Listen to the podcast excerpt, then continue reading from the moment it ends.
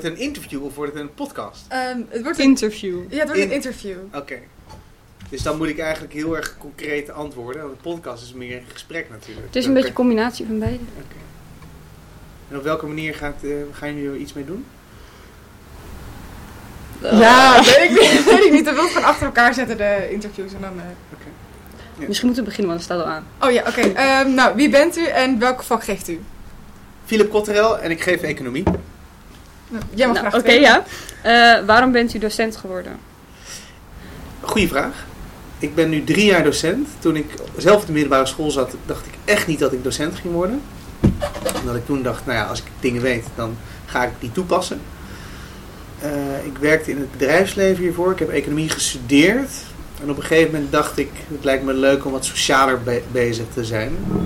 En onderwijs eh, en eh, ja, het, het leren van, het aanleren van vaardigheden en, en an- analytisch denken, dat leek me heel waardevol. En ik dacht dat dat eh, een meer maatschappelijk doel had eigenlijk dan het, eh, het werk dat ik deed. En dat leek me heel leuk. Dus het, eh, het was een, een beetje een gevoel van idealisme die me naar het onderwijs heeft getrokken. Mhm. Oké. Dat me naar het onderwijs heeft getrokken. Wat vindt u van hoe het online onderwijs eh, over het algemeen geregeld is? Ja, hoe het geregeld is, dat kan je op twee manieren interpreteren. Eh, hoe het door school gefaciliteerd wordt, Ja. dus hoe school het regelt en hoe ik er zelf mee omga. Ik denk dat in het algemeen online onderwijs heel moeilijk is. Ik vind het zelf heel moeilijk. Ik denk dat eh, deze school het goed heeft eh, geregeld. Dus wat ze aanbieden via Teams, echt die verbinding tot stand brengen, vind ik goed. Eh, zeker ook die camera's die in de lokalen hangen. Dus dat je heel makkelijk met een les mee kan kijken. Dat is heel goed geregeld. Maar eh, online onderwijs eh, op zichzelf is natuurlijk een stuk minder eh, makkelijk dan in de klas. Want in de klas dan word je eigenlijk meer gedwongen om aanwezig te Ja. zijn. Omdat je fysiek aanwezig bent. Als je thuis zit, dan kan je heel makkelijk een beetje afdwalen. Omdat je niet fysiek aanwezig bent bij de, bij de les. Dus dat betekent dat ik eigenlijk eh, sowieso ook wat meer voorbereiding moet treffen. En ik merk dat ik dat niet altijd even goed heb gedaan. Ja, eh, wat mist u het meest aan het fysieke onderwijs? Nou, we hebben nu natuurlijk twee dagen alweer Ja. fysiek onderwijs. Dat iedereen in de klas zit. Ja. En eh, het is gewoon heel fijn om de, de energie van mensen om je heen te hebben. Ja. Want als je op een gegeven moment tegenover een scherm aan het praten bent.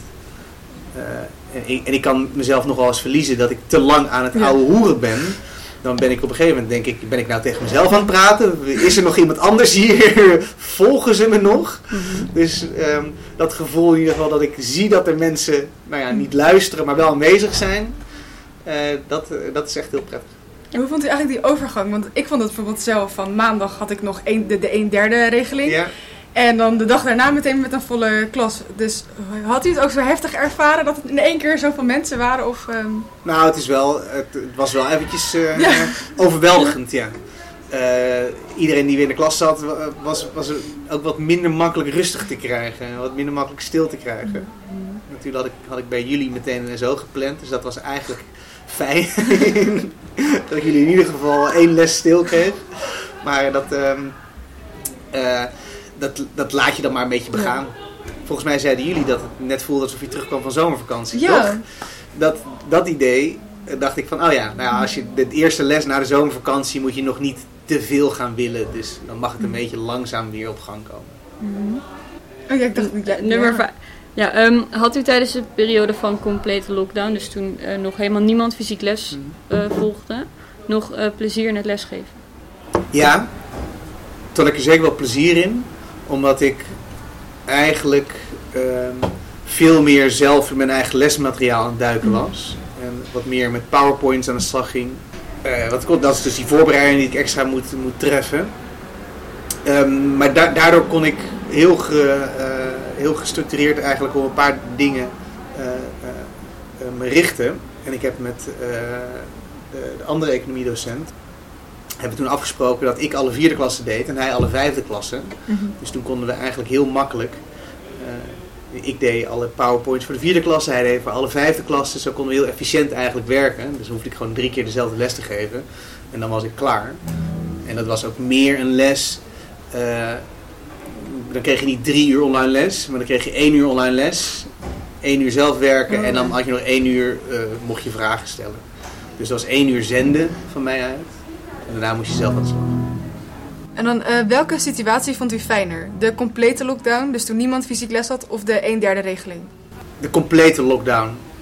En dat is eigenlijk omdat het heel moeilijk is om die combinatie van en in de klas en thuis, om daar goed op in te spelen. Want ik merkte, en dat merkte ik bijvoorbeeld vorige week ook bij jullie in de klas, dat, eh, en dat was een gevoel, hè, misschien was het helemaal niet zo, dat eh, de leerlingen in de klas het nog wel redelijk konden volgen waar we het over hadden. Maar zodra ik iemand thuis aansprak, dat die Ja. meteen van, eh, ik weet het niet, ik heb geen flauw idee waar het over gaat.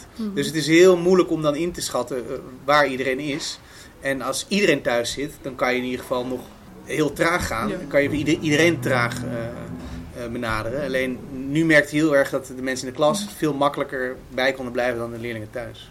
Nee, ja, dat snap ik, ja. Eh, hoe zorgt u ervoor dat ehm, leerlingen de leerstof goed verwerken? Ja, dat is een goede vraag. Dat vind ik heel moeilijk eigenlijk. Ehm, hoe ik ervoor zorg, ik probeer ze zelf aan de slag te zetten, maar dat lukt niet altijd. Eh, want je, je, je verwerkt het best door zelf ermee aan de slag te gaan. Hè? Dus ik hoop iets uit te kunnen leggen, maar daarna ook dat, dat jullie zelf eh, als leerlingen daar mee aan de slag gaan. Eh, en dan kan je ook zien wat je nog niet snapt. Ja. Want als ik iets uitleg, dan kan het allemaal logisch klinken, maar dan kan het een dag later, als je het zelf probeert, kan je het weer ja, niet, even net iets vergeten zijn, net een stapje. En dan kan je weer blokkeren natuurlijk. Dus ik hoop altijd dat ik jullie een beetje uitdaag om een beetje zelf aan de slag te gaan. Ehm, dus op die manier eigenlijk. Eh, heeft u tips voor andere docenten die eh, online lesgeven? Nou, tips vind ik een groot woord eigenlijk. Maar wat ik zelf mezelf heb voorgenomen is dat ik de, mijn doelstellingen wat verlaag. Dus minder probeer te bereiken. Daardoor eh, heb ik mezelf een hoop frustratie bespaard. Dus gewoon net even één of twee hoofdstukjes minder misschien tijdens, eh, eh, tijdens corona. En dat, dan missen jullie ook wel iets. Maar ja, bij economie kan je dat best wel, eh, best wel missen. Dus, dus het, het scheelt mezelf wat frustratie door, door gewoon net iets minder te verwachten. Dus gewoon even langzamer te gaan. Wat is, het, wat is een groot voordeel aan het geven van online les? Een groot voordeel. Nou ja, in theorie kan je natuurlijk drie keer zoveel leerlingen tegelijkertijd lesgeven. Omdat je geen beperking hebt. Dus je zou heel efficiënt les kunnen geven. Zeker als, als iedereen toch maar een beetje half aan het luisteren is. Dan kan je dat één keer doen. Of je kan het drie keer doen aan een, aan een half luisterende klas. Dus dat zou een voordeel kunnen zijn. Maar je kan het meer op, ja, wat ik vorig jaar heb gedaan, is het meer op, eh, opdelen. Dus in één les uitleggen. En dan één les zelf aan de slag. Dus dat, eh, ja, het kan allemaal net iets efficiënter, maar het werkt niet beter. Maar dat is wel een voordeel dan. En dan, eh, wat is het grappigste dat u eh, ooit heeft meegemaakt tijdens een online les? Het grappigste. Ik had vorige week, nee, of twee weken geleden denk ik, eh, was het een hybride les. Er zaten er een paar leerlingen in de klas en een paar thuis. En toen was iedereen zelf aan de slag. En toen was ik de absenties aan het melden. Dus ik had één eh, leerling had ik toen absent gemeld. Eh, en toen we klaar waren met zelf aan de slag gaan, toen we opgaven gingen bespreken, tien minuten later, toen zag ik opeens dat hij er was. Toen zei ik tegen hem, eh, oh, ik zie dat je er nu bent, want eh, ik heb je al absent gemeld. En toen zei hij, ja, maar ik was er wel. Ik was alleen even offline gegaan om zelf aan de slag te gaan. En toen zei ik, ja, ik heb je net echt niet gezien. Dus volgens mij kom je pas net binnen. Dus dan moet ik je te laat melden. En toen heb ik, je kan via Teams kan je makkelijk een lijst uitdraaien waar je precies ziet wanneer wie binnenkomt en eh, vertrekt. En dus toen wilde ik aan hem bewijzen, heb ik dat echt, echt een soort ehm, eh, tegenover, tegenover de hele klas heb ik gezegd, ja, maar ik kan hier precies zien dat jij pas net binnengekomen bent. En toen was ik dus voor de hele klas aan het laten zien dat hij pas net binnengekomen was. En toen bleek dat hij ook echt daadwerkelijk al er was, even weg was gegaan. En toen, dus toen heb ik mezelf een beetje verschut gezet. Eh, dus dat was een beetje een gênant momentje, ik het zo. Ik weet niet of dat grappig is. Oké, ja, we hebben ook nog eh, vragen over eh, het mentor zijn. Ja?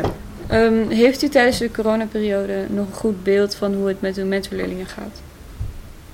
ik vind ik moeilijk. Vind ik moeilijk. Niet altijd. Van sommigen wel, van anderen wat minder.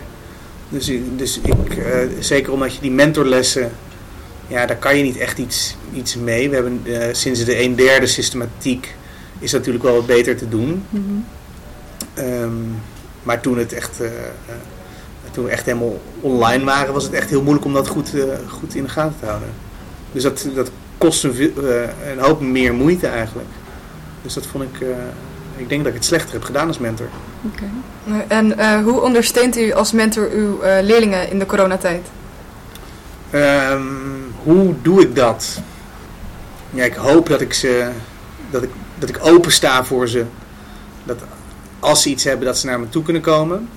Ehm, en ik af en toe, dan moet ik ze, sommige leerlingen, die spreek ik weinig, andere spreek ik wat meer. Sommige, die hebben er meer behoefte aan dan anderen. Ehm, ja, dus sommige leerlingen, die moet ik wel af en toe wat, wat meer eh, eh, echt actief vragen via, via de WhatsApp Mhm. of via de, eh, via de Teams. Om ook misschien af en toe online gesprekjes te hebben. Dat deed je natuurlijk vroeger nooit. Online gesprekjes hebben. En dat is nu wel handig eigenlijk. Vond u dan niet grappig dat u bij mensen ook in de kamer kon kijken hoe dat eruit zag? Ja. Of dan, eh, Ja, dat is, dat is wel, wel leuk eigenlijk. Je ziet toch wel een beetje wat over eh, eh, iemands persoonlijkheid. Ja. Ik zou het heel leuk vinden nou, ook als docent. Gewoon, gewoon even snel koeken. Ja, ja. Is het ook wel, ja. Oké. Eh, heeft u nog vragen of opmerkingen? Iets? Hebt dan eh, als, voor over de podcast of ons als leerlingen. Dat, eh, Eh, ja, ik ben, ik ben vooral benieuwd eh, wat, wat je, waarom jullie dit doen. Want dit, is dit een project dat jullie op, eh, voor jullie zelf hebben gestart? Of willen jullie Ja. iets mee met school gaan doen? Nee, gewoon Nee, van gewoon zelf. zelf. Ja, we hadden het het er- wel interessant. Wat? Ja, we hadden het er tijdens een podcast hadden we het erover. Dat we het hadden over online school. En dat we het eigenlijk wel veel over school hadden. En toen, ik weet niet, maar toen kwamen we er op het idee van... Nou, misschien moeten we wel mensen gaan interviewen of zoiets. Ja. Misschien dat mensen dat kunnen herinneren dat we het ooit een keer hebben gezegd. Ja, ja, dat staat ergens. Dus ja, eh, we hadden het er een beetje over. En toen dachten we, nou, misschien is het ook wel leuk om het eh, vanaf, het- vanaf het perspectief van de docent Ja. te bekijken. Mhm. Dus ja, vandaar. Want nemen jullie het ook met, eh, eh, met leerlingen op? Gesprekken? Nog niet. Nee. Maar misschien, Misschien, dat we dat nog wel ja. gaan doen. Of jullie eigen perspectief? Hebben jullie dat opgenomen? Ja, dat hebben we al wel gedaan. Oh, ja. Ja, ja, we hebben wel een beetje er tussendoor. eh, Dus jullie gaan eigenlijk een hele serie over school in coronatijd. Oh. is serieus uit. Ja, nee, ja we, ja, we moeten even kijken hoe we het gaan doen. En we willen een soort speciale aflevering ervan maken, toch? Spannend? Nou, dat was hem. Dan gaan we afsluiten, toch? Ja? Of heeft u nog een vraag? Nee, iets? ik heb geen vragen meer. Oké. dat laten we er ook gewoon in dat ik